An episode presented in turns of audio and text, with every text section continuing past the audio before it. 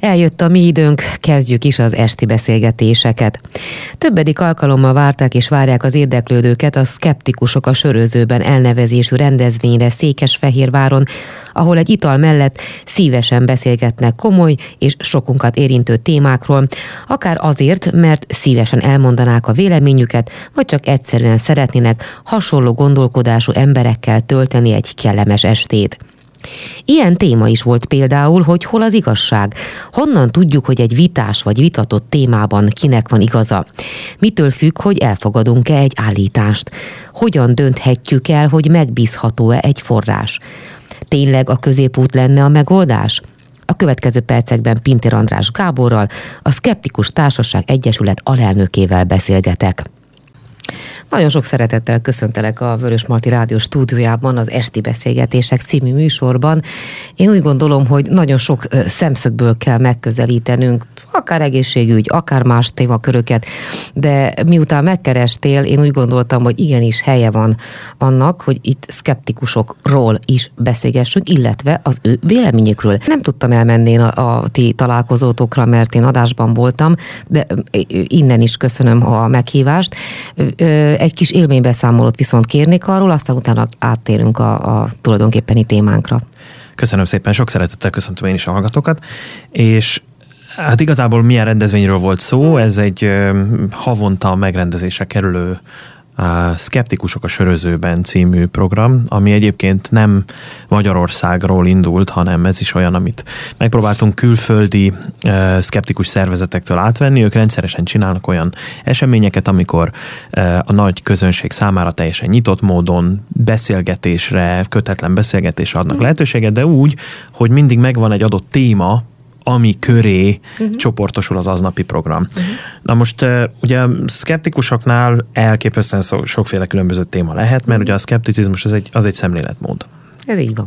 És ez a szemléletmód ugye elsősorban a, arra épül, hogy, hogy a, a, ez a tudományos szkepticizmusnak a képviselete lenne, és ez ugye arról szól, hogy ha valamilyen állítást megfogalmazunk, akkor a mögé, az állítás mögé kell, hogy tudjunk megfelelő bizonyítékokat is felsorakoztatni. Uh-huh.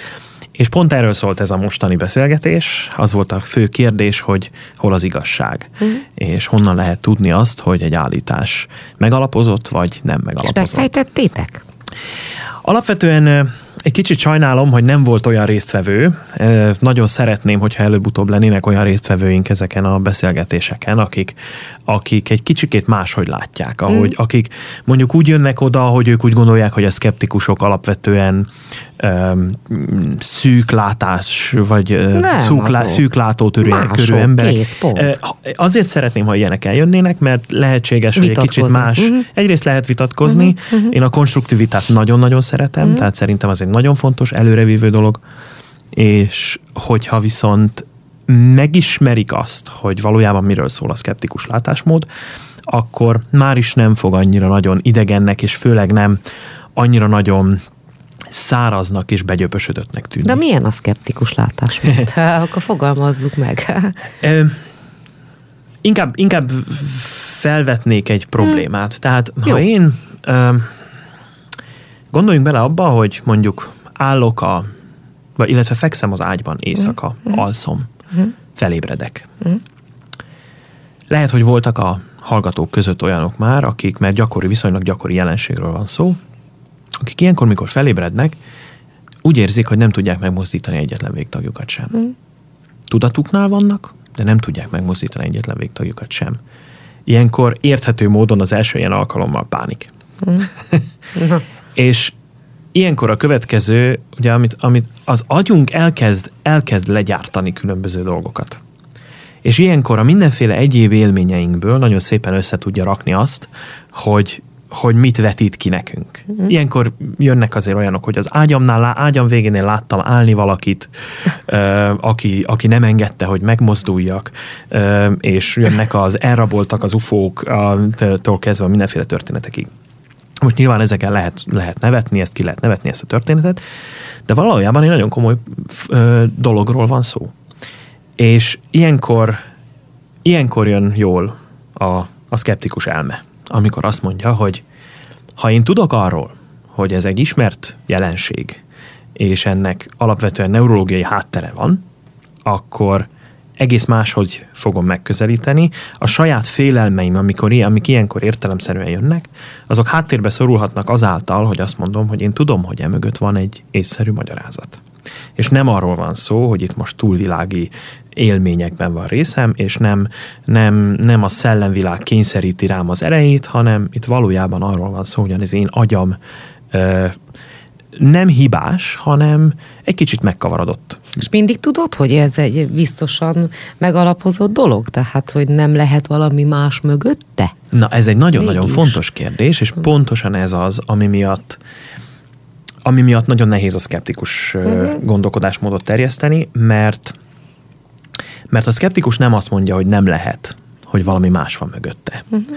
hanem azt mondja, hogy van egy olyan magyarázat, amit ismerünk, hogy az agyunk ilyen és olyan dolgokra képes. Bizonyos részei az agyunknak még nem indított, nem indultak el, nem kapcsoltak be rendesen. Most ez nem kapcsoltak be, ez nem úgy működik, nem, úgy, nem arról szól, hogy nem, nem működik, hanem hogy még nem elég aktív.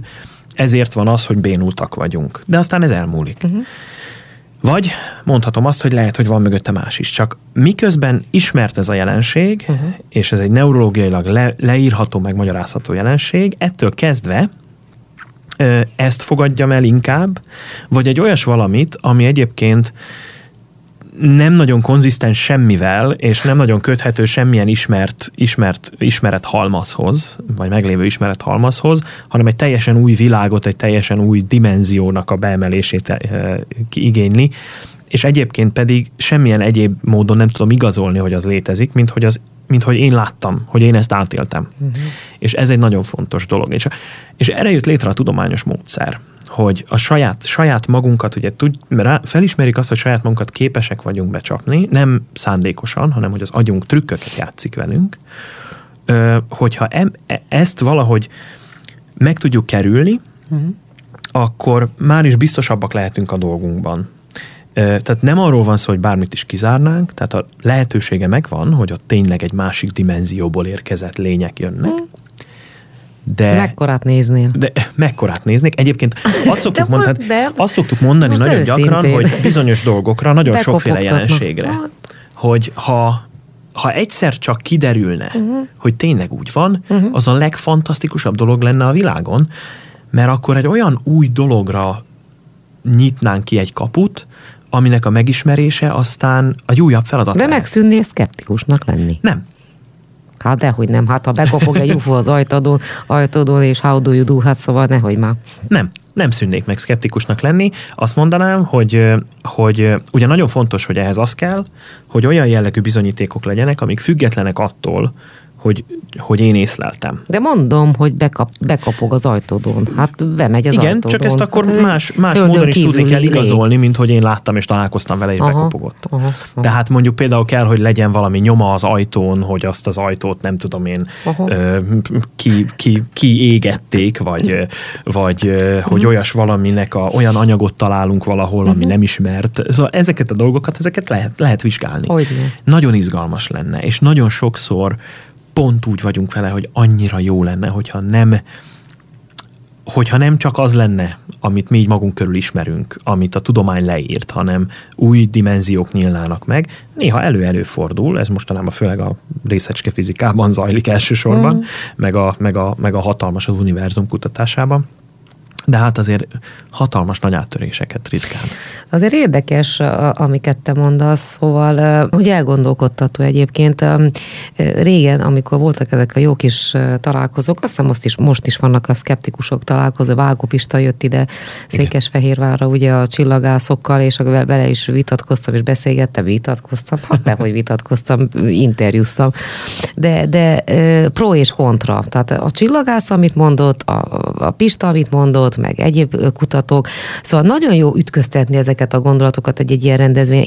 Hihetetlenül élvezték a résztvevők. Szóval ugye, hogy tanúságosak ezek? Tehát valahol nagyon jó tud lenni. Egészen fantasztikus. Tehát az, hogy egyébként itt ugye itt a szkeptikus konferenciák, az éves szkeptikus konferenciák itt zajlanak Székesfehérváron most már uh-huh Sok. 20, idén, lesz, idén lesz 20 éve. 20 éve? Tavaly volt a 20. 2014-ben a 20. Bravo. szkeptikus találkozó. Bravo.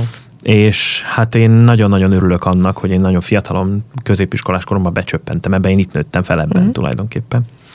És, és fantasztikus témák tömkelege merült fel az alak, ezek alatt az évek alatt, és, és tényleg nagyon jó ütköztetni ezeket a témákat, viszont az nagyon fontos, hogy ha vitatkozunk, akkor úgy vitatkozzunk, hogy tényeket és érveket ütköztessünk, mm.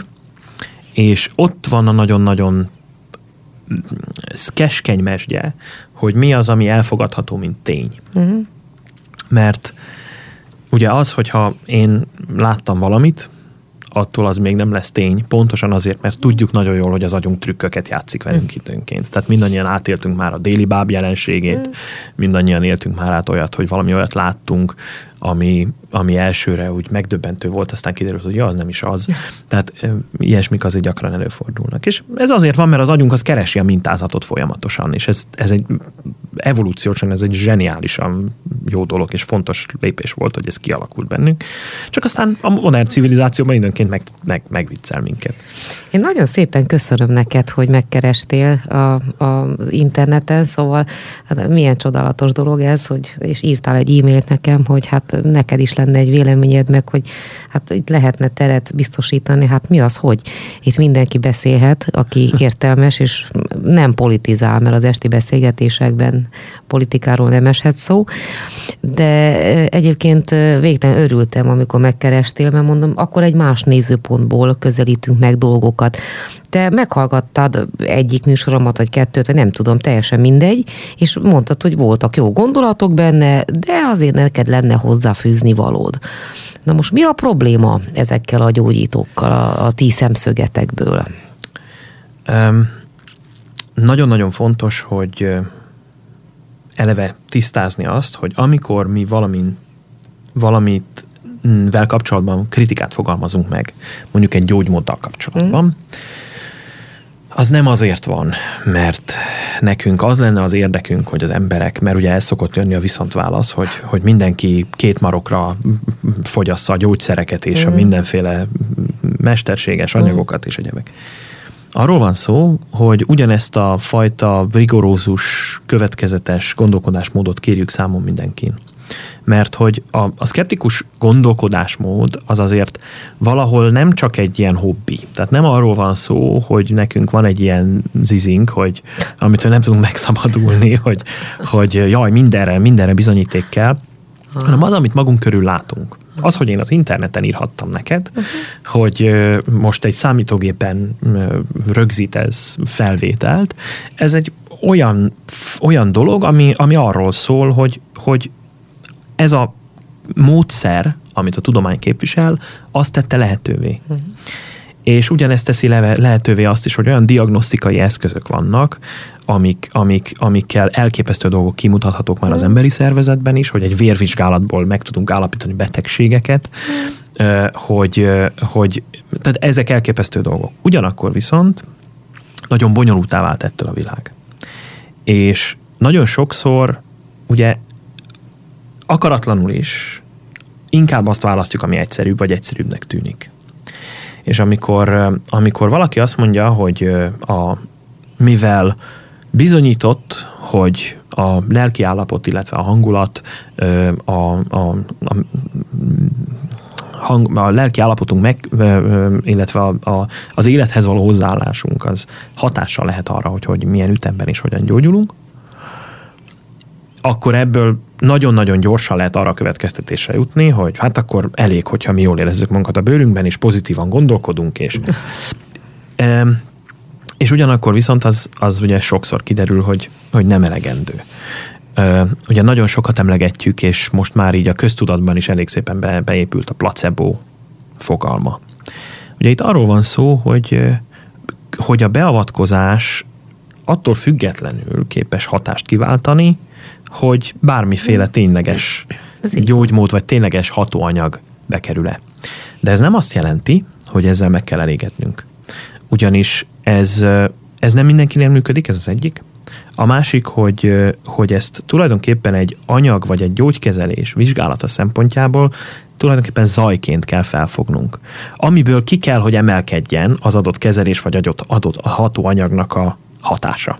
Uh-huh. Tehát ha valami, tehát én beadok egy cukor kapszulát valakinek, és azt mondom, hogy tessék, ez gyógyszer, és akkor majd meg fogsz tőle gyógyulni, lehet, hogy meggyógyul, akkor nyilván nem attól gyógyul meg, hanem van egy komplex dolog, maga a kezelés, maga az, hogy én, hogy én beszélt az orvossal, hogy jól érzi magát attól, megnyugszik attól, hogy ő neki most, ő most kapott valamit, amitől majd meggyógyul. Nyilván ez egy fontos dolog, ezzel hát tisztában benne. kell lenni, hát így van. Benne. És ez egy nagyon fontos dolog. Mindig azt szokták mondani, hogy, hogy mi el akarjuk vetni a placebót, nem szeretnénk elvetni a placebót, mi azt szeretnénk, hogyha a placebót kihasználná az orvostudomány, viszont nem elégedne meg vele, uh-huh. hanem, hanem ugye a gyógyszereket, amikor tesztelik, most azért csak a gyógyszer, gyógyszerek készítéséről, meg gyártásáról ö, esik pár szó, amikor ez megtörténik, akkor ugye nagyon fontos, hogy elválasszák a hatóanyag hatásait a placebótól. Uh-huh. Tehát a, amikor beadnak egy anyagot, akkor a placebónál jobban kell teljesíteni. Most az alternatív gyógymódoknak ami, ahol na, nagyon, a legtöbb esetben nincsenek ilyen vizsgálatok, tehát nagyon sok olyan, olyan alternatív gyógymód van, különböző kúrák, különböző uh-huh. kezelések, amiknél nincsenek ilyen vizsgálatok, ahol pedig vannak, ott, ott rendre azt tapasztaljuk, hogy vagy nem tudnak a placebónál jobbat mutatni, vagy ha mégis pozitív az eredmény, akkor azokban az összehasonlító vizsgálatokban, ahol azt is megnézik, hogy a teszt kivitelezése mennyire volt szigorú, uh-huh. akkor azt találják, hogy minél, minél több a pozitív eredmény, azoknál, ahol pozitív eredmény született, ott nagyon-nagyon lazán kezelték a tesztet. Tehát nem mondjuk voltak olyanok, amikor a, a ez most behozok olyan fogalmakat, mint a kettős vak tesztek, uh-huh, uh-huh. placebo kontrollált kettős vak kísérleteknek hívják ezeket, amikor placebóra is, tehát azt is nézik, hogy a placebóval szemben többet tud-e nyújtani, és azt is, hogy nem szabad, hogy akár az orvos, akár a beteg tudja, hogy a beteg mit kap hanem teljesen véletlenszerűen csak utólag rakják össze ezeket. De most, ha kicsit kötekedhetnék itt a beteg szemszögéből, hogyha azt mondja a beteg, hogy ő csalódott a gyógyszeriparban, nem gyógyult meg, sem ettől, sem attól, most nem placebo, gyógyszerektől, stb. alternatív gyógymódokhoz fordul, és ezekben kezd el hinni, és meggyógyul egyszer csak. Na most akkor ez, ez hogyan van? Tehát szóval értem én, hogy, hogy nem egy egyszerű történet ez, mert, mert hát a gyógyszeriparnak fönn kell maradnia, tehát az, az nem lehet, hogy, hogy csődbe jusson, de mindent elkövet, hogy, hogy csődbe jusson, de, de egyébként tényleg az emberek elfordulnak, okuk van rá. Hát a gyógyszerek nem nyújtanak meggyógyulást, Igen. gyógyulást.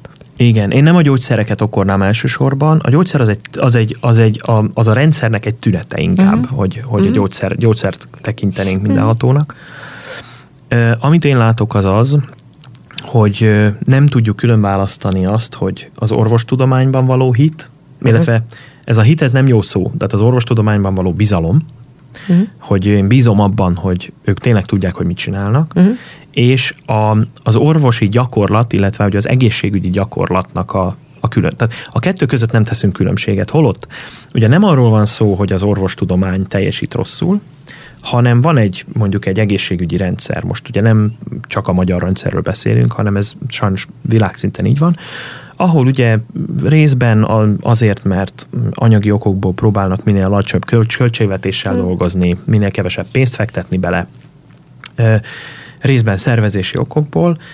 Most beszéltem egy orvos ismerőssel valamelyik nap, amikor azt mondta, hogy 6 perc, átlag 6 perce jut egy betegre naponta. Hm.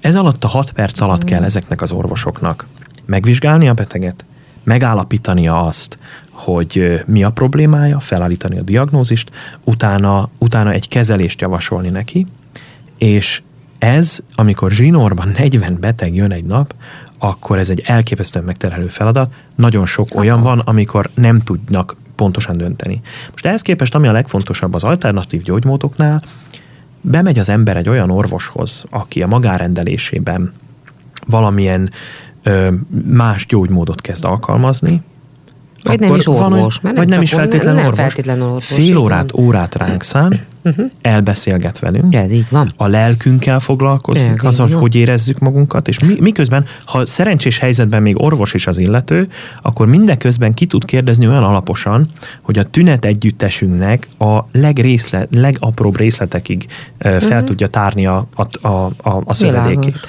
Most ezt 6 perc alatt nem lehet megtenni. És mégis azt várjuk, hogy ez megtörténjen.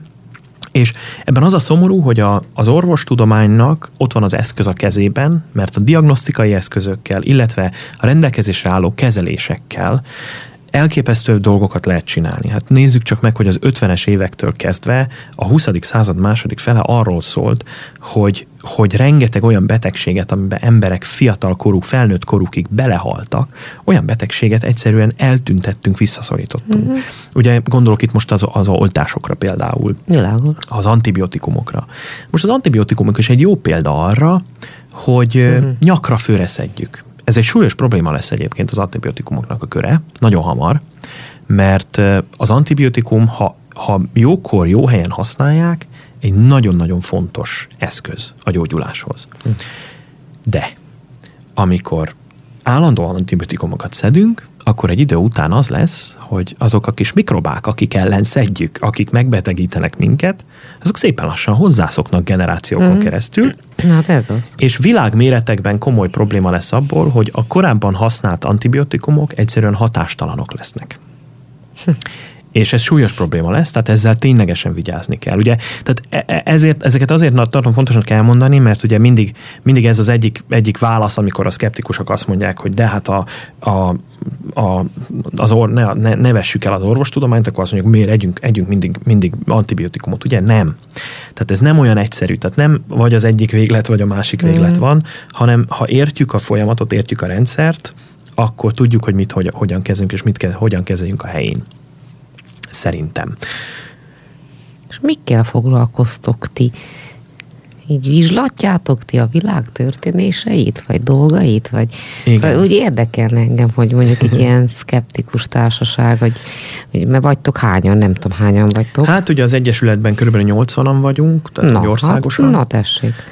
Azért szép. Itt Székesfehérváron is van jó néhány tagunk. Um, Összejöztök? Összejövünk időnként, um, és hát vannak rendezvények, ugye most... Tematikája van ezeknek? Nincs, mert alapvetően az, hogy, hogy mivel foglalkozunk, az részben attól függ, hogy mik bukkannak fel. Uh-huh. Tehát sajnos, sajnos azt kell mondjam, hogy, hogy nagyon sokáig egy ilyen reakciós magatartást folytattunk, uh-huh. amiből próbálunk kilépni, uh-huh. csak hát ugye mindenki a szabad idejében csinálja, időt, energiát, pénzt fektet bele, és nem egyszerű a feladat, de a legfontosabb az lenne, hogy, hogy a, a oktatási nevelési folyamatokba kellene tudni bejutni. Nagyon gyakran előfordul, nem, nem gyakran, de időnként előfordul, hogy sajnos ez is időhiány miatt, hogy be tudunk kerülni egy-egy iskolába, ilyen külön foglalkozásokat tartani. Uh-huh. Van egy-egy ismerős tanár, akik, akik mondjuk egy osztályfőnöki óráját rááldoznak, és azt mondják, hogy akkor tartsunk nekik egy olyan a kritikai gondolkodásról egy, egy, egy, hmm, egy órát, ötlet. egy külön órát. Ezeket nagyon-nagyon szeretjük. Én személy szerint élek, halok az ilyenért. Mi a végzettség? Én, én, én tanárszakontra jártam Pécsre, biológia környezettan tanárszakra, Na, de teljesen hát mással foglalkozom, nagyon sokáig idegenvezetőként dolgoztam. Na, de hogy hát az az idegenvezetőség, az is egy, az, is egy pedagógus, az is egy közel áll Persze, a pedagógus hogy így van, így van. De a, de a tudományos ismerterjesztése az így az uh-huh. igazi szívemcsücske. És azt hiszem, hogy ez lenne a fontos. Mert amikor már arról van szó, hogy valamire reagálni kell, és valamit kritizálni kell, hogy ezt nem jól csinálták, vagy ezt nem jól fogalmazták meg, vagy itt egy kicsit túl merészen fogalmaztak, akkor, akkor az már olyan tűzoltás jellegű. Tehát igazából építkezni kell, és ezt próbáljuk is, csak hát ehhez, ehhez ugye, tehát például ezért is történt az, hogy, hogy neked is küldtem ugye egy meg, meghívót, hogy akkor szeretettel mert... a beszélgetésre, uh-huh. meg hogy hát ha, ha kapnék lehetőséget arra, hogy itt bemutatkozzunk egy kicsit, akkor azt Természetesen kaptatok. Úgyhogy köszönöm, vagy. és örülök, hogy itt lettek. Egyébként úgy, úgy kimeritek ezt mondani, hogy, hogy most nálam nagyon sokféle gyógyító volt. Tehát én, én nem is tudnám elmondani a homeopátiától kezdve, nagyon sok Peti doktor, látótól kezdve. Tehát én, én nem válogattam. Tehát itt, itt, itt a különféle rendezvények kapcsán embereket meghívtam, meg segítettek, akik, akik elhozták ide ezeket a fiatal embereket, embereket, hölgyeket, és meséltek vagy, vagy házaspárokat adott esetben. Szóval azt úgy, úgy ti kimeritek ezt jelenteni adott esetben, hogy na ez humbuk, ez hülyeség, ez butaság, ez bodorság, um, amit ő mond? Hadd válaszom ketté azt, hogy mit mond, mi, mi az, amihez ragaszkodunk, hogyha nyilvánosan megszólalunk, uh-huh. akkor a, a korrektség jegyében hogyan szólalunk meg, mert nyilván ilyenkor ezt nem, ezt nem tehetjük, mert nem, mert nem tudjuk egyértelműen bizonyítani, hogy valami humbuk. Még akkor is, hogyha nagyon ha, merész az állítás, és hát nincs alátámasztva. De gondold el, hogy száz embernek azt, hogy... segített, mert meg kigyógyult a rákból, vagy száz ember kijött abból a betegségből, most mosolyogsz egyébként, igen, de igen. lehet, hogy van, lehet, hogy annak a száz embernek segített. Igen, na itt jön be a placebo na, kérdése. Ugye? Itt jön be a placebo kérdése, és ugye vannak olyanok, amikor, amikor valaki akkor is meggyógyulna, hogyha nem fordulna semmilyen kezeléshez, uh-huh. ha megfelelő módon áll a dologhoz, illetve uh-huh. hogyha olyan, olyanok a körülmények, vagy ha uh-huh. szerencsés az illető. Uh-huh. Most volt pont egy fiatal hölgy, aki, aki hát folyamatosan egy adott kúrát népszerűsített, és aztán saját maga is megbetegedett, és egy, egy olyan rákos megbetegedése volt, ahol hát mivel a kemoterápia nem segített, ugye nagyon sok olyan rákos megbetegedés van, ahol az nagyon magas gyógyulási mm. aránya jár, 90% fölötti gyógyulási aránya, tehát ilyenkor, ha már erről beszélünk, hogy a placebónál 90%-os gyógyulási arányt nem lehet elérni, amikor van egy adott ráktípus, mert ugye az is, amikor azt mondják, hogy rák, rákgyógyítás. Melyik rákot? Melyik De típusú a kemoterápia rákot? megöl. Ma manapság ezt mondják. Hát ez az. Hát és ez én az. ezt tartom nagyon nagy felelőtlenségnek, mert ezt, amikor... Ezt írja minden fórum. Hát ez az. És pont, pont, pont itt van az, amikor azt érezzük, hogy, hogy ilyenkor a, az a fajta megközelítés, ami azt kérné számon, hogy, hogy jó, de akkor ezt hogyan tetszik tudni alátámasztani. Persze a kemoterápia azon az elven működik, hogy méreggel bombázzuk azokat a sejteket, amik, amik a betegséget okozzák, az, az elburjánzott rákos sejteket. És mivel általában nekik gyorsabb az anyagcseréjük, ezért lesznek ők érzékenyebbek erre a dologra. Uh-huh. Tehát nyilván az, hogyha azt mondja valaki, hogy ez méreg, ez igaz. De mégis, ugye, a, ugye ezt megfelelően be is kell állítani az a, a, a dózis. Mm. Amikor Igen. ez megtörténik, akkor vannak olyan betegségtípusok, egyes, úgy tudom, hogy például ilyen nyirokszerű betegségeknél, amiknél bizonyos ráktípusokat 90% fölötti gyógyulási aránya meg tudnak fogni, ha megfelelő időben elkapják. Na most ez, ez minden placebónál jobb teljesítmény, tehát itt egyértelműen kijelenthetjük, hogy ez a, ez a kezelés működik. Most, ha valaki egy ilyen bet kezelésről egy olyan gyereket, vagy egy olyan gyerek szüleit például lebeszéli, akinek, akinek ez működne, az, hát azt hiszem, hogy abban megegyezhetünk, hogy az óriási felelőtlenség. Uh-huh. Ö, és és, és közben nem, nincs, nincs meg a másik oldala. Tehát, hogy a placebon túl nem tud valaki valamit felmutatni, akkor nagyon-nagyon nehéz azt mondani, hogy igaza van.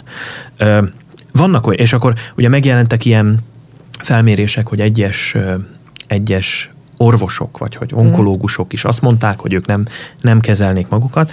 Na most most jelent meg nem olyan régen egy cikk egy blogon, nagyon szépen összeszedte az illető úriember, elképesztően sokféle különböző cikkből összeállítva, hogy igen, tehát ez a hír igaz, de uh-huh.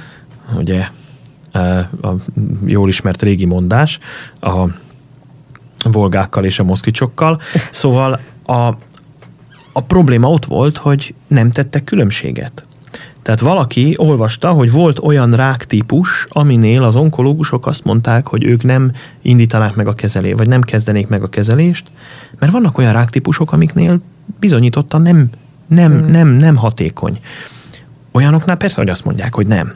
Uh-huh. Viszont ha ebbe kapaszkodunk bele, és volt olyan ráktípus, aminél meg 80%-a azt uh-huh. mondta, hogy ő simán bevállalná, mert tudja, hogy működik, de most akkor, akkor, akkor hol van itt a korrekt tájékoztatás? És itt nagyon-nagyon fontos szerepe van a, a médiának, uh-huh. az újságíróknak tudományos újságírók időnként olyan blödségeket tudnak leírni, hogy az, az ember a haját tépi szállanként ki.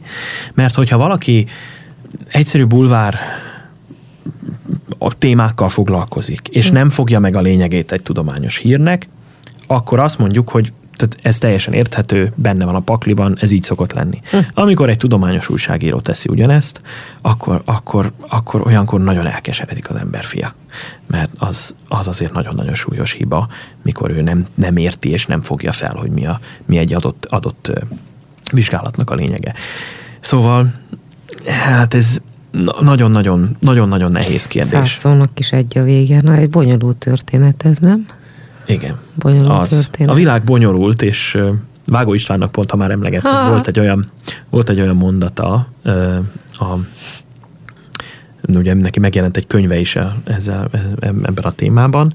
Neki volt ebben a könyvben egy olyan mondata, hogy de nem biztos, hogy pontosan idézem, hogy a, egyszerűen az emberek az élet bonyolult dolgaira egyszerű válaszokat várnak. Uh-huh. De el kell fogadni, hogy a bonyolult dolgokra nagyon sokszor bonyolult válaszok vannak, és most jelent meg egy másik úriembernek egy nagyon jó könyve, akinek egyébként magyarul megjelent egy, egy Rossz Tudomány című könyve. Ben Goldacre-nek hívják az úriembert. Ő, ő neki most jelent meg egy olyan könyve, az a címe, hogy azért kicsit ez a dolog bonyolultabb ennél. Most uh-huh. gyorsan lefordítottam angolról a szövegét, szóval, vagy a címét, mert hogy nagyon sok olyan dolgot vesz, vesz sorra, aminél azt bizonygatja, hogy bizony nem olyan egyszerű, mint ahogy mi megpróbáljuk leegyszerűsíteni, és ez a gyógyításnál a, a, az élet minden egyéb dolgában ugyanígy van. Nagyon jó végszó. Köszönöm szépen, hogy eljöttél, meg Köszönöm a meghívásomat. Köszönöm a meghívást. Kedves hallgatóink, az elmúlt fél órában Pintér András Gábort, a Skeptikus Társaság Egyesület alelnökét hallották.